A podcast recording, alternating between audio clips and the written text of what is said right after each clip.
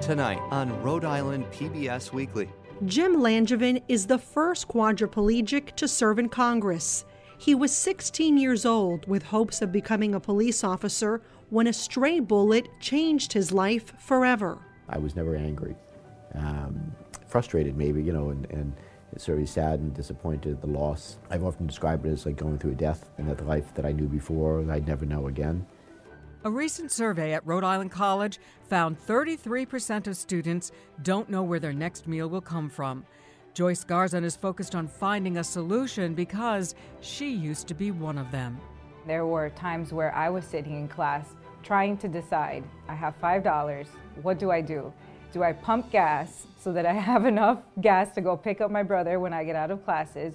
Or do I buy a snack because I'm super hungry and I'm sure everybody can hear my stomach grumbling?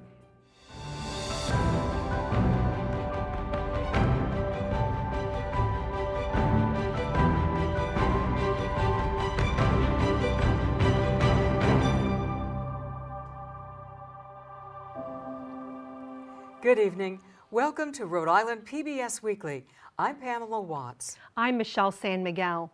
We begin tonight with a conversation with Congressman Jim Langevin. He made history as the first quadriplegic to serve in Congress.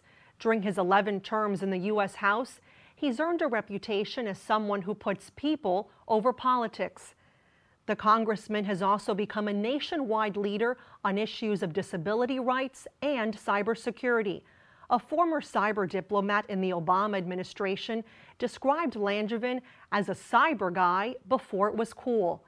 He didn't always have his eyes set on politics, but a gun accident as a teenager severed his spinal cord and, as he says, forced him to dream a new dream. Just last year, Congressman Langevin said he planned to run for office this year. But in a move that surprised many, he announced in mid January that he would not seek another term. We recently sat down with Langevin to talk about his life, his career, and why he decided not to run again. Well, it didn't just come overnight. I'd been thinking about it for several months, determining, you know, uh, what I want for my future and how long uh, did I want to continue to serve. It's been the honor and a privilege of a lifetime to have been the congressman from the second district for over 20 years now, going on 22 years. But you know, there does come a time where you, you reflect uh, how much longer will I continue to do this, and it, it just it came to the conclusion after weighing everything that I did want something with a better work-life balance and something that uh, that didn't involve getting on an airplane every week going to uh, going to work in D.C. Congressman Jim Langevin has been in public office since the mid 80s. In 1994, when he was just 30 years old, he became the youngest Secretary of State in the country. But after more than three decades in elected office, the self described policy wonk is leaving politics, at least for now. Did the current political climate weigh in on the decision? I mean, you were there last year during the insurrection. You weren't on the House floor, but you were in your office when that happened. That certainly was a factor. That was one of the many things that made me reevaluate both the job and life itself. The 57 year old Democrat says the political climate has changed since he first ran for office. So, too, have the threats faced by the country. On September 11, 2001, I was a freshman in Congress. We suffered attacks that day because of a failure of imagination. Several years after Langevin began serving in the House of Representatives, he says he realized the growing threat that cyber attacks pose to national security. I could, you know, envision a potential major cyber attack, say in the dead of winter, where a whole sector of the country's electric grid could be brought down, not just for days or you know weeks, but potentially for, for months. You're talking about not only catastrophic economic loss, but potentially loss of life. I said it before, and I'll say it again. Cybersecurity is the national and economic security challenge of the 21st century. As a member of the House Homeland Security Committee, Langevin has become a trusted voice on cybersecurity issues, helping establish cyber offices in the White House and the Department of Homeland Security. He's also held countries, including Russia, accountable for hacking targets in the United States. I want to ask you about what's happening now with Russia as it pertains to cybersecurity, right? It's possible that Russia could invade Ukraine. The Department of Homeland Security said if there is a Russian invasion of Ukraine, that the United States needs to be prepared that Russia could launch a cyber attack if the United States gets involved. That, that's right. And not only coming directly from Russia, but also Russia uses proxies, for example, or they will give a wink and a nod to say the, the ransomware organizations that operate within Russia's borders. Right now, they're sort of acting with impunity, and Russia's kind of okay with that as long as you know when the when the Russian state calls on them to say dial up their ransomware attacks against the United States and keep us busy and occupied and tied down over here so that you know we're distracted and not paying attention to what's going on in Ukraine. I can see that you know happening. So we need to be ready for the blowback. We need to be uh, resilient. Cyber criminals in Russia haven't been shy about launching cyber attacks against the United States. In 2021, Colonial Pipeline fell prey to a ransomware attack, which led to gas shortages. That same year, hackers struck food supply chains, shutting down the meat processing plants of industry giant JBS. What's at stake if Russia does launch a cyber attack? Well, it could take any different form, you know, anything from something like uh, more ransomware attacks to something that's uh, more significant if they choose to. I mean, Russia has significant cyber capabilities, as do we. They know that, we know that. We have the right tools to carry out uh, strong and, and, and, devastating cyber attacks of our, of our own. We hope that none of that comes up. We don't want to see it escalate. The congressman isn't just known for his expertise on cyber issues. He's also passionate about the rights of people with disabilities. The journal stands approved. In 2010, on the 20th anniversary of the Americans with Disabilities Act, Langevin became the first person in a wheelchair to preside over the House of Representatives. That was a pretty exciting moment, I have to say. What a, what a privilege and an honor uh, that was. That's a memory that's you know, seared in my mind. Langevin is the first quadriplegic to serve in Congress.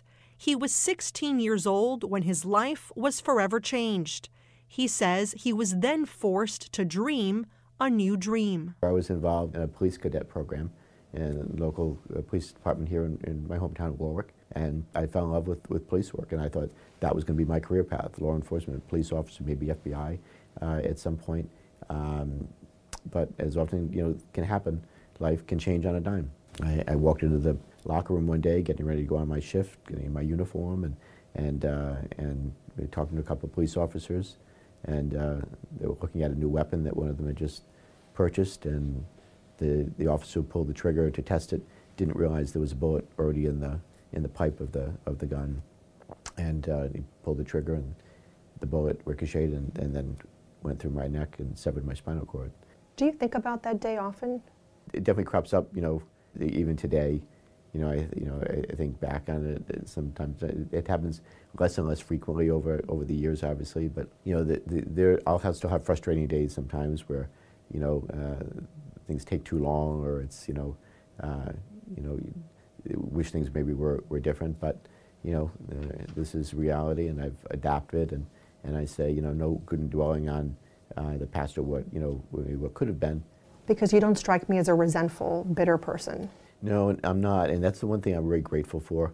You know, this is where God's grace comes in, and that uh, of all the things, uh, I was never angry, frustrated maybe, you know, and, and of sad and disappointed the loss. I've often described it as like going through a death, uh, and that the life that I knew before I'd never know again. But um, I was very, you know, very fortunate that for whatever reason, and I'm grateful for that. And that in and of itself is a blessing, is a gift, you know, that I wasn't angry. Because I think anger can be all consuming and it, it, holds you back. And I probably would not have done as well as I have if I was looking backwards and always being angry.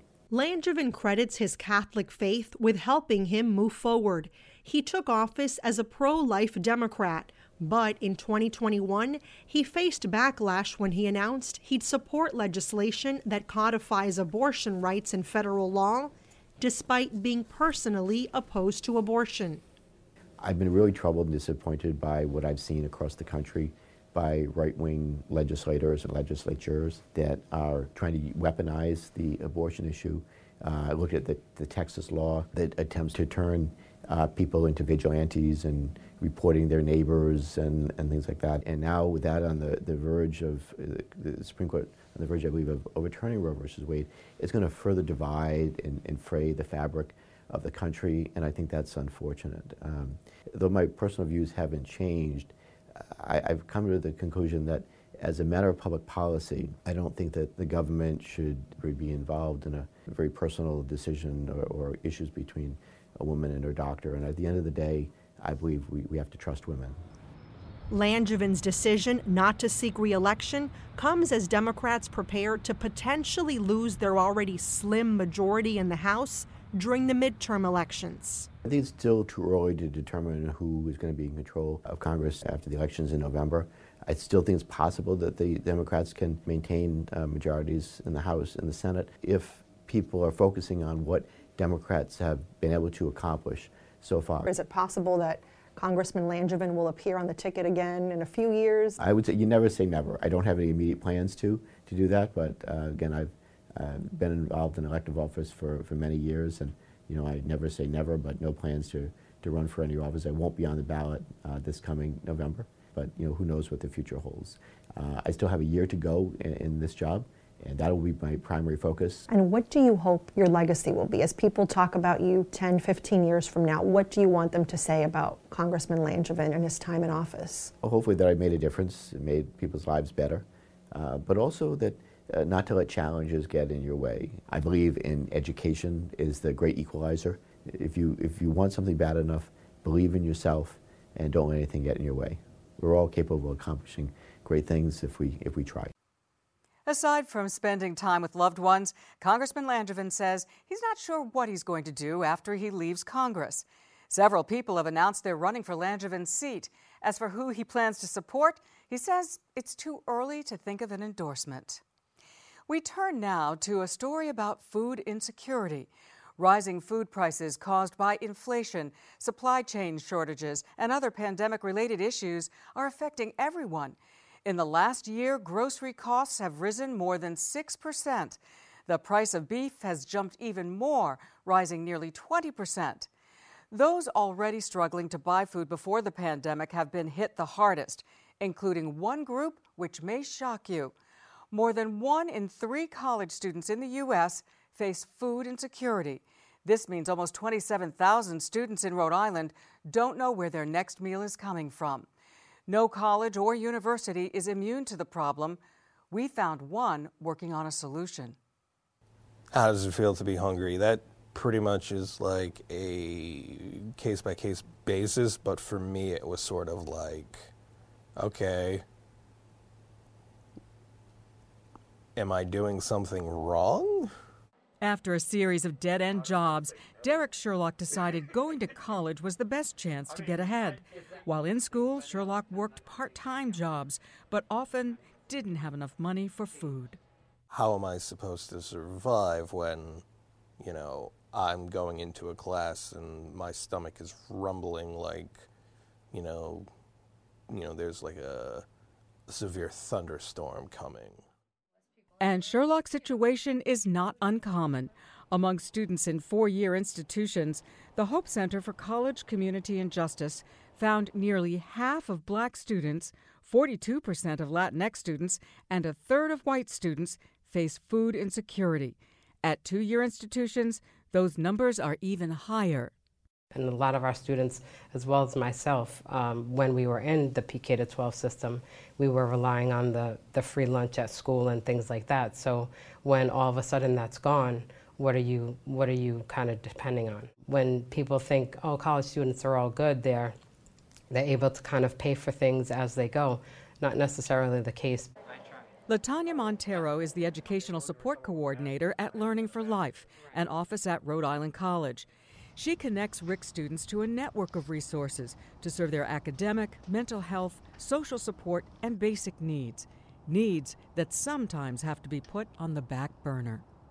Unfortunately, sometimes you get to a point where you're prioritizing, like, I need to buy this textbook for class versus, like, I need to eat today. Faith Busher is the graduate assistant at the Food for Thought Pantry at RIC. She says she has spoken with students who face numerous obstacles, including one who was living in their car. they're coming to school, they're coming to class, they're getting their grades, but they don't have a home. Um, and, you know, they do have that struggle with food insecurity as well. So they have the housing insecurity and the food insecurity. Yes, they do have education, but it's almost like, you know, what else can you do to like get yourself to a better place? Unfortunately, that is the call that students sometimes have to make is that I know I'm in a bad spot. I need to be able to help support my family, help support myself. But sometimes getting that education is how you get there. When I was an undergraduate student here at RIC, I also faced food insecurity. And there were times where I was sitting in class trying to decide I have $5, what do I do?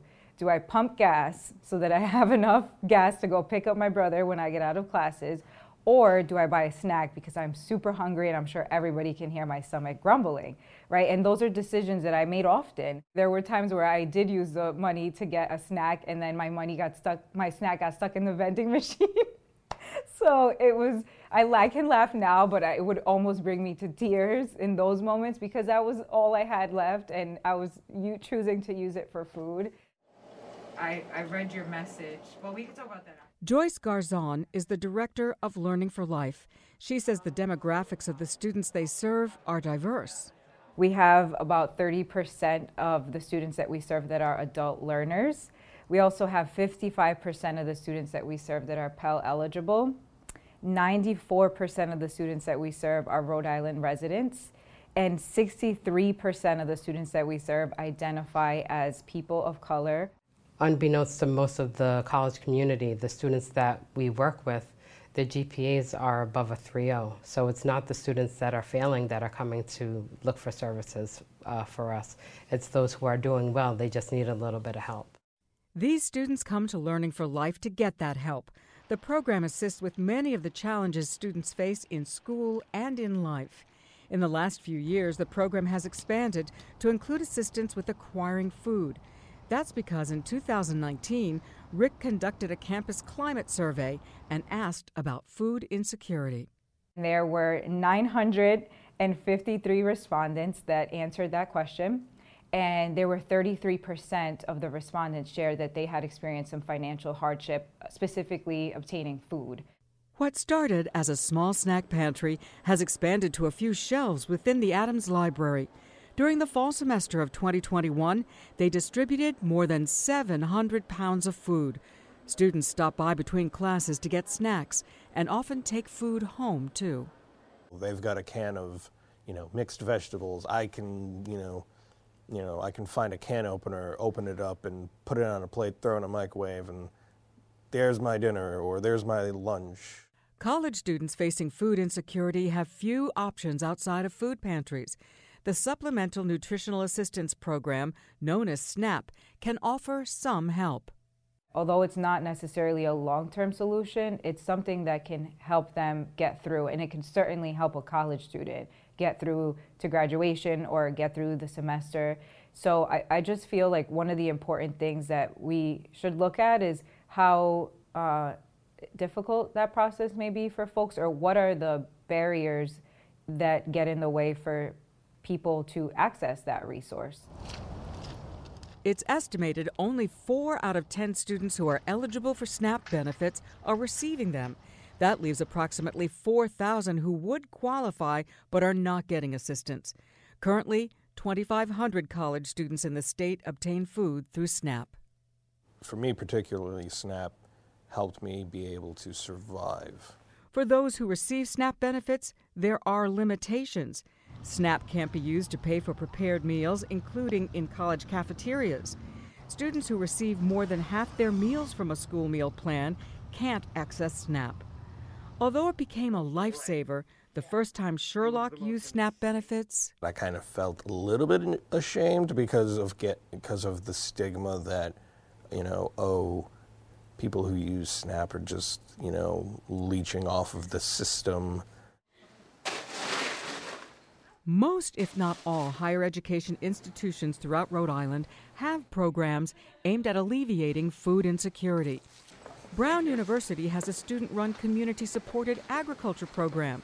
connecting local farmers to students, employees, and area residents. They can come to campus and pick up fresh produce, coffee, bread, dairy products, and more on Thursdays during the school year. Members who pay for full priced shares help subsidize those who can't afford to pay full price. The Learning for Life team at RIC is hoping to expand their pantry into a larger space with a refrigerator so they can provide students with healthier items such as produce.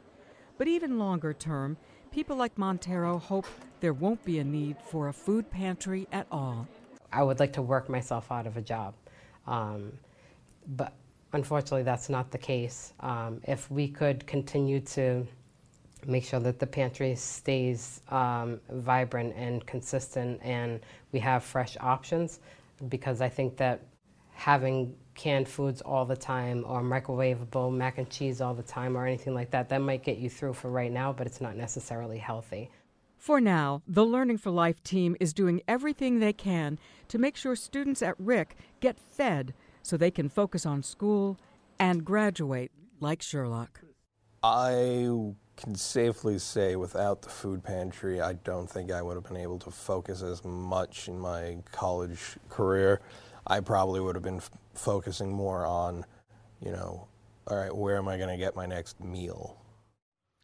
Derek Sherlock graduated from Rhode Island College in 2020 and is now working in the nonprofit sector in the Ocean State. Finally, tonight, we asked guest commentator Lylah Alphonse to continue the discussion about food insecurity here in Rhode Island and beyond. We know about the freshman 15, those extra pounds students gain by gorging on pizza and beer during their first year of college. But for far too many students around the country and right here in Rhode Island, gaining weight isn't the problem. Going hungry is. This is an issue that brings back uncomfortable memories. I graduated from Syracuse University in the early 1990s, working full time at the city's morning newspaper while I was still a full time student.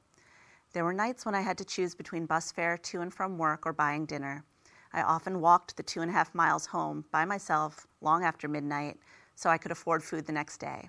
And I was one of the lucky ones. It's 30 years later, but still, every day, there are students at colleges and universities who are dealing with food insecurity on top of the stress of classes, tests, and tuition. The problem is bigger than supply chain issues and rising grocery prices. The fact that so many people are shocked that so many students are struggling goes to show that we're not doing enough to solve a very real problem. As mentioned in the report you've just seen, a recent survey by Temple University's Hope Center for College, Community, and Justice found that 29% of students at four year colleges and 39% of students at two year colleges faced food insecurity in 2020. Many worried that their food would run out before they could get money to buy more. Some skipped meals because they couldn't afford enough food. More than half of them didn't seek assistance because they didn't know where to turn. That makes the problem even worse. Not knowing that there are resources available means that the real number of students who are going hungry every day is likely far higher. Students shouldn't have to seek out off campus resources or government assistance. Food pantries can be difficult to get to if you don't have transportation. Basic ingredients are great, but only if you have a kitchen to cook them in. People can be food insecure but not qualify for government assistance, and those who do may discover that their benefits don't work in snack bars or dining halls. Every college and university should have a program in place on campus for students who need help covering their basic needs. There are plenty of hurdles for students to face as they make their way through college. Not having enough to eat shouldn't be one of them. Our thanks to Lylah Alphonse. And that's our broadcast for this evening. Thank you for joining us. I'm Pamela Watts. I'm Michelle San Miguel. We'll be back next week with another edition of Rhode Island PBS Weekly.